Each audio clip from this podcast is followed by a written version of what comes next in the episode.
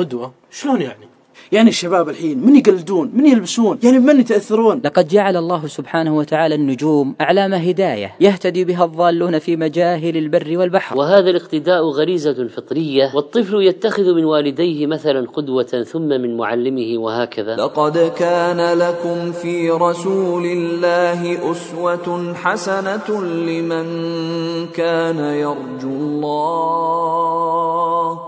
لمن كان يرجو الله واليوم الآخر وذكر الله كثيرا. أتانا بهادي الكتاب مع المبين. المصطفى ومن أهدافه عليه الصلاة والسلام الوسيلة. أباؤه سادات الناس. حتى نكون عباد لله ونكون أقوياء بالله لابد أن نستسلم لأمر الله. ونبينا صلى الله عليه وسلم كان أعظم البشر تسليما لله ورضا بحكمه مع وقضائه. المصطفى صراحة يا شباب الزواج خلاني أعرف طعم العفاف كان رسول الله صلى الله عليه وسلم أعف الناس نفسا صلاة عليه تزيل الهموم. وتجلو النفوس من الحيرة. حمل النبي صلى الله عليه وسلم أعظم مسؤولية وأجل مهمة إنها مسؤولية الرسالة. ومع هذا كان رسولنا صلى الله عليه وسلم يتفقد أصحابه. عاش نبينا صلى الله عليه وسلم والصدق بساطه والأمانة دثاره. وزكاه ربي بخلق عظيم.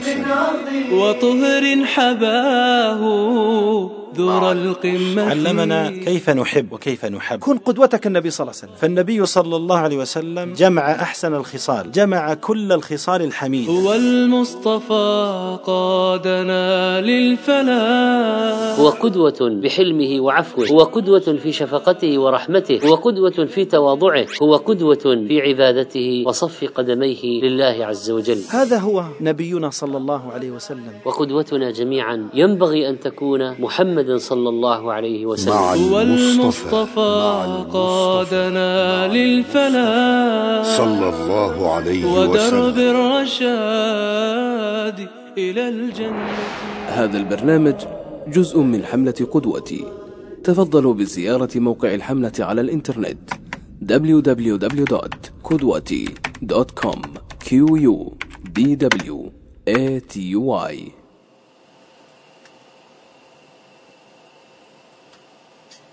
خير أخوي إيش فيك؟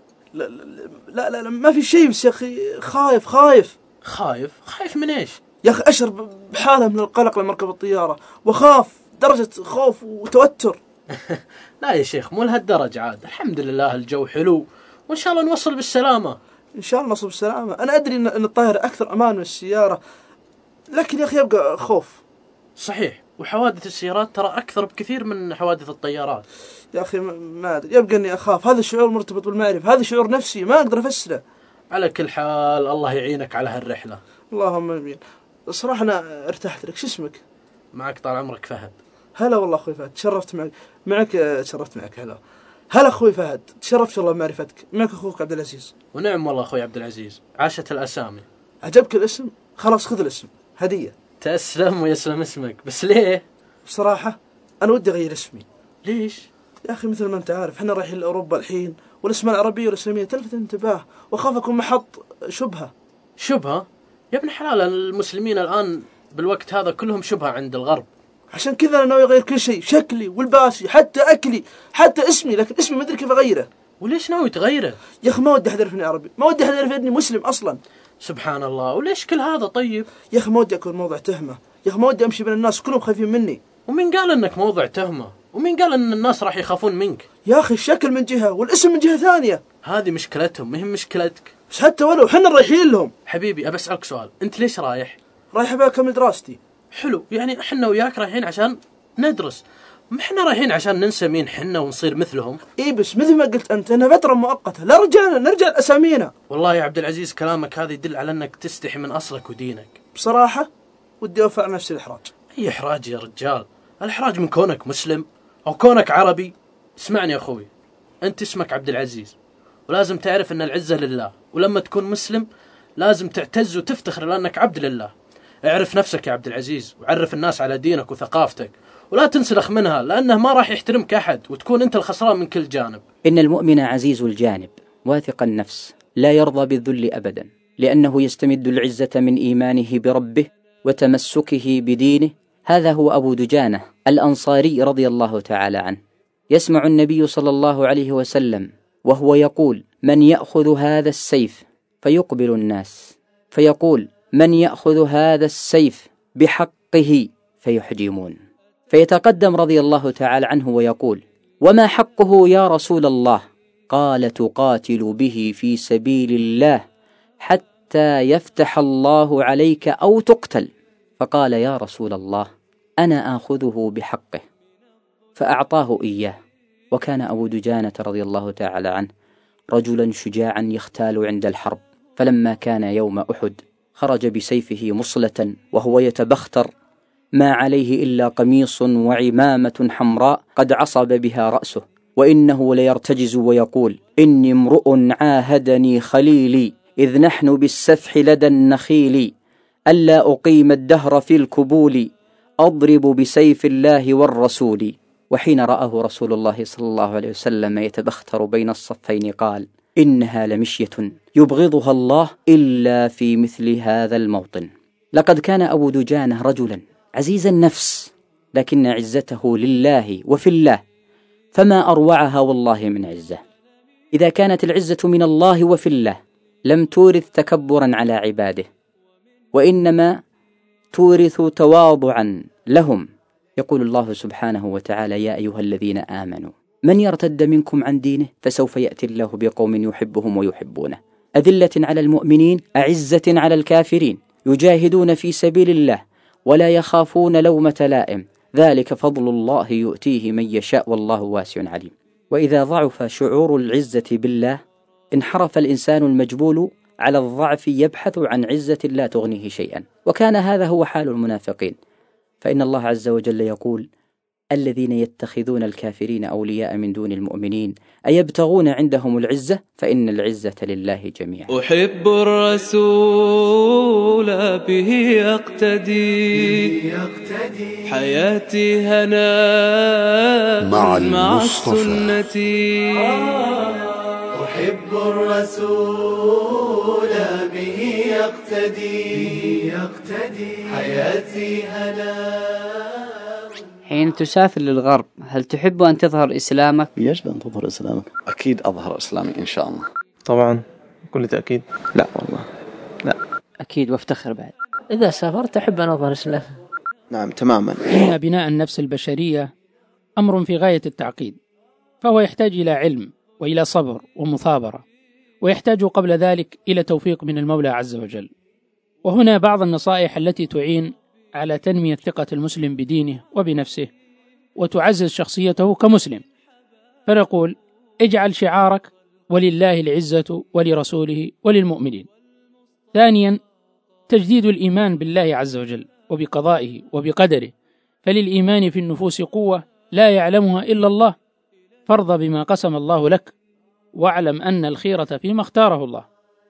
وليعلم الإنسان كما أخبر نبينا صلى الله عليه وسلم لابن عباس واعلم أن ما أصابك لم يكن ليخطئك وأن ما أخطأك لم يكن ليصيبك.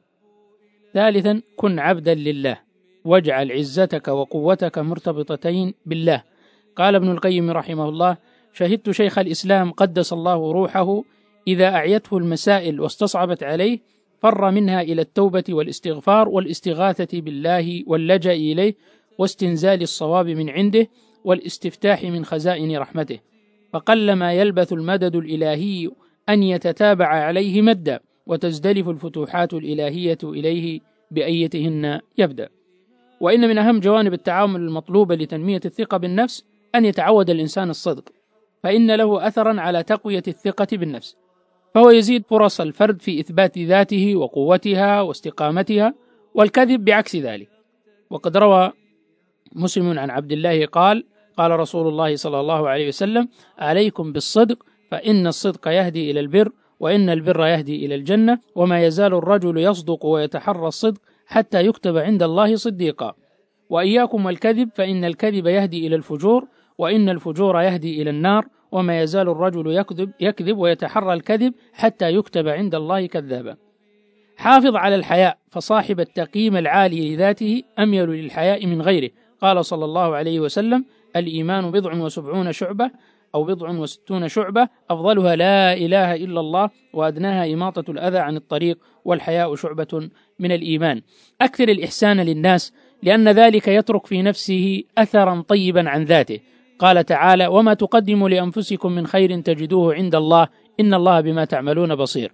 التفاؤل في جميع الأمور يفيد في المحافظة على الذات قوية وإيجابية. فعن أبي هريرة قال كان صلى الله عليه وسلم يحب الفأل الحسن ويكره الطيرة ويقول الله عز وجل في الحديث القدسي أنا عند ظن عبدي بي فليظن بي ما شاء ومما يزيد الإنسان ثقة بدينه الانتماء إلى المنهج الذي وصفه الله ووضعه للبشرية وليس إلى منهج من أهواء البشر. وأيضا اعتناقه للدين الحق حينما يعتنق غيره من البشر الأديان الباطلة. فأحيا الأنام من الظلمة. من الظلمة. محمد. من الظلمة. صلى الله عليه وسلم.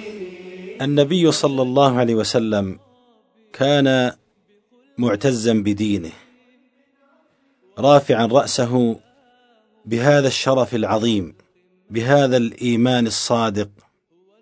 ولا يكون الاعتزاز بالدين إلا بالإيمان الصادق الخالص بالله جل وعلا الذي يدفع العبد ويحرك سلوكه.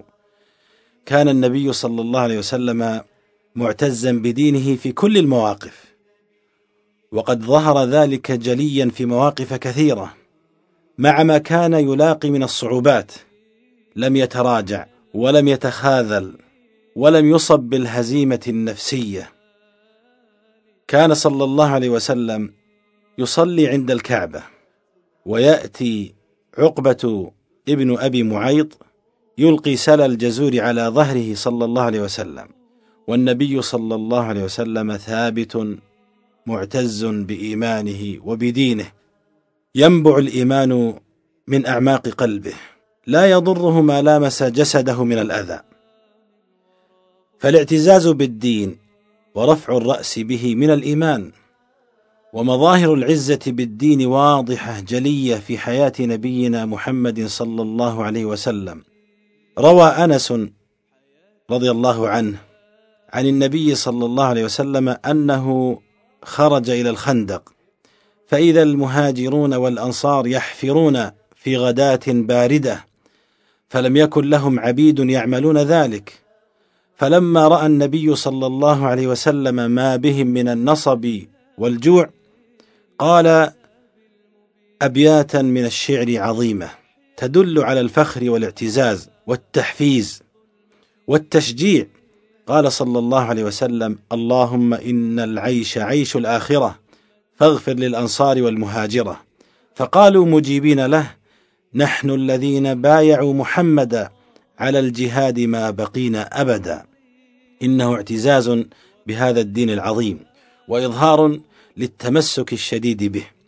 العزة لله جل وعلا ولرسوله صلى الله عليه وسلم وللمؤمنين كما قال سبحانه ولله العزة ولرسوله وللمؤمنين ولكن المنافقين لا يعلمون فصاحب الدين عزيز بدينه. أهل الاستقامة أعزاء بهذه الاستقامة على شرع الله جل وعلا. ومن مظاهر عزته صلى الله عليه وسلم ما كان يوم حنين فر أكثر جيش المسلمين وبقي النبي صلى الله عليه وسلم ثابتا على بغلته البيضاء يدفعها إلى العدو وهو يقول أنا النبي لا كذب أنا ابن عبد المطلب كما جاء في صحيح البخاري وفي غيره. وجاء في بعض الروايات أن النبي صلى الله عليه وسلم في يوم حنين ما رؤي من الناس يومئذ أشد منه كان معتزا بدينه. فهذه عزته صلى الله عليه وسلم في أبهى صورها. هذا البرنامج جزء من حملة قدوتي. تفضلوا بزيارة موقع الحملة على الإنترنت كوم الإنسان مجبول على البحث عن شيء يعتز به. إنه يرتاح لهذا ويتمناه. من طبيعة البشر وفطرتهم أن يعتزوا بشيء ما قد يكون نسبا مالا جاها. البحث عن العزة بأي سبب من الأسباب. اعتز المشركون قديما بعبادتهم للأوثان. قال الله تعالى واتخذوا من دون الله آلهة ليكونوا لهم عزة. وسحرة فرعون أقسموا بعزة سيدهم قبل أن يهديهم الله. فقال الله عنهم فألقوا حبالهم وعصيهم وقالوا بعزة فرعون إنا لنحن الغالبون. المنافقون يطلبون العزة بموالاة الكفار والارتماء في أحضانهم. قال تعالى الذين يتخذون الكافرين أولياء من دون المؤمنين أيبتغون عندهم العزة؟ فإن العزة لله جميعا. وعباد الله المؤمنين الصادقين المخلصين يعتزون بالتمسك بشرع الله. من كان يريد العزة فلله العزة جميعا. ولذلك قال الفاروق إنا كنا أذل قوم فأعزنا الله بالإسلام. فمهما نطلب العزة بغير ما أعزنا الله به أذلنا الله. حديث صحيح رواه الإمام الحاكم في المستدرك. فلا بد لكل مسلم أن يعتز بدينه أن يفتخر به.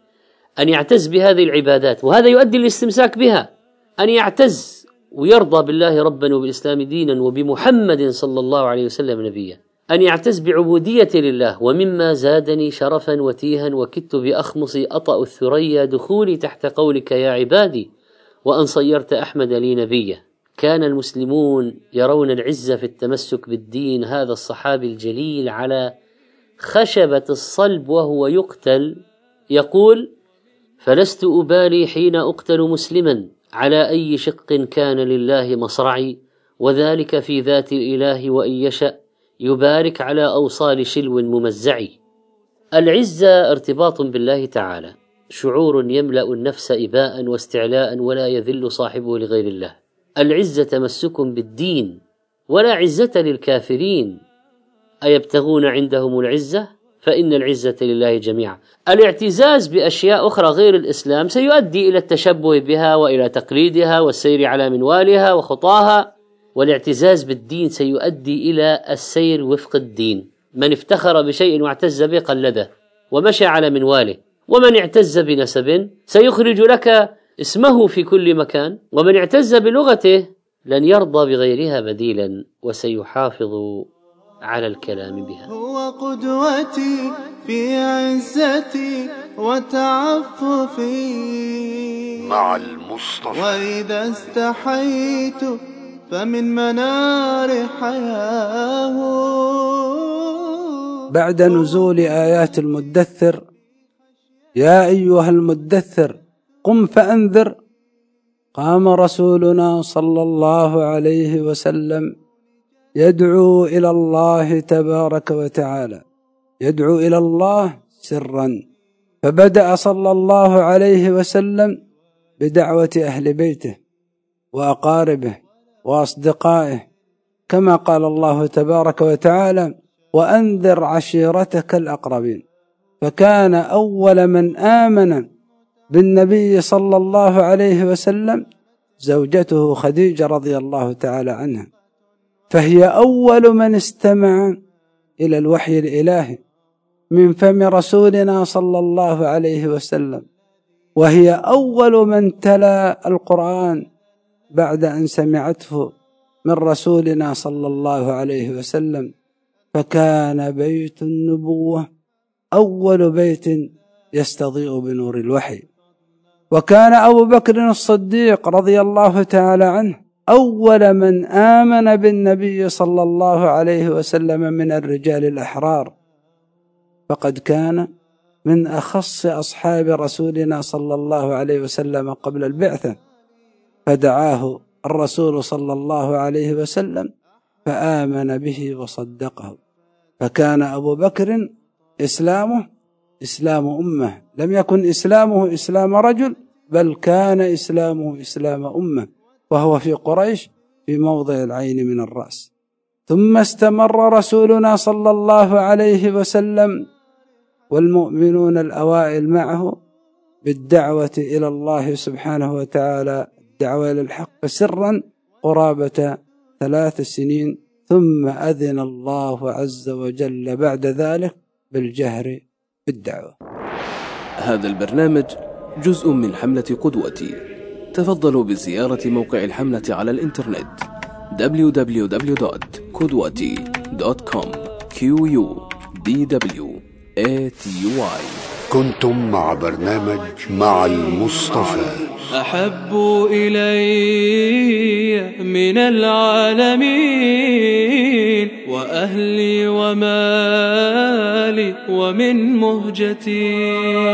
كان معكم من الإعداد. محمد عبد الحليم بعاج ومن التقديم. فضيلة الشيخ عبد الله الحميد فضيلة الشيخ عبد الله الزهراني. فضيلة الشيخ عبد الله الحربي. فضيلة الشيخ أبو زيد مكي فضيلة الشيخ عادل الجهني فضيلة الشيخ محمد صالح المنجد الأستاذ حمزة الزبيدي. الهندسة الصوتية. وائل ناجي زايد الحميري. الرؤية الفنية والإخراج. أحمد نور. تم هذا العمل في استوديوهات مجموعة زاد للإعلام. من الحيرة يحن الفؤاد. بحب إمام الورى قدوتي. بحب إمام الورى صلى الله عليه وسلم. تم تنزيل هذه المادة من موقع نداء الإسلام www.islam-call.com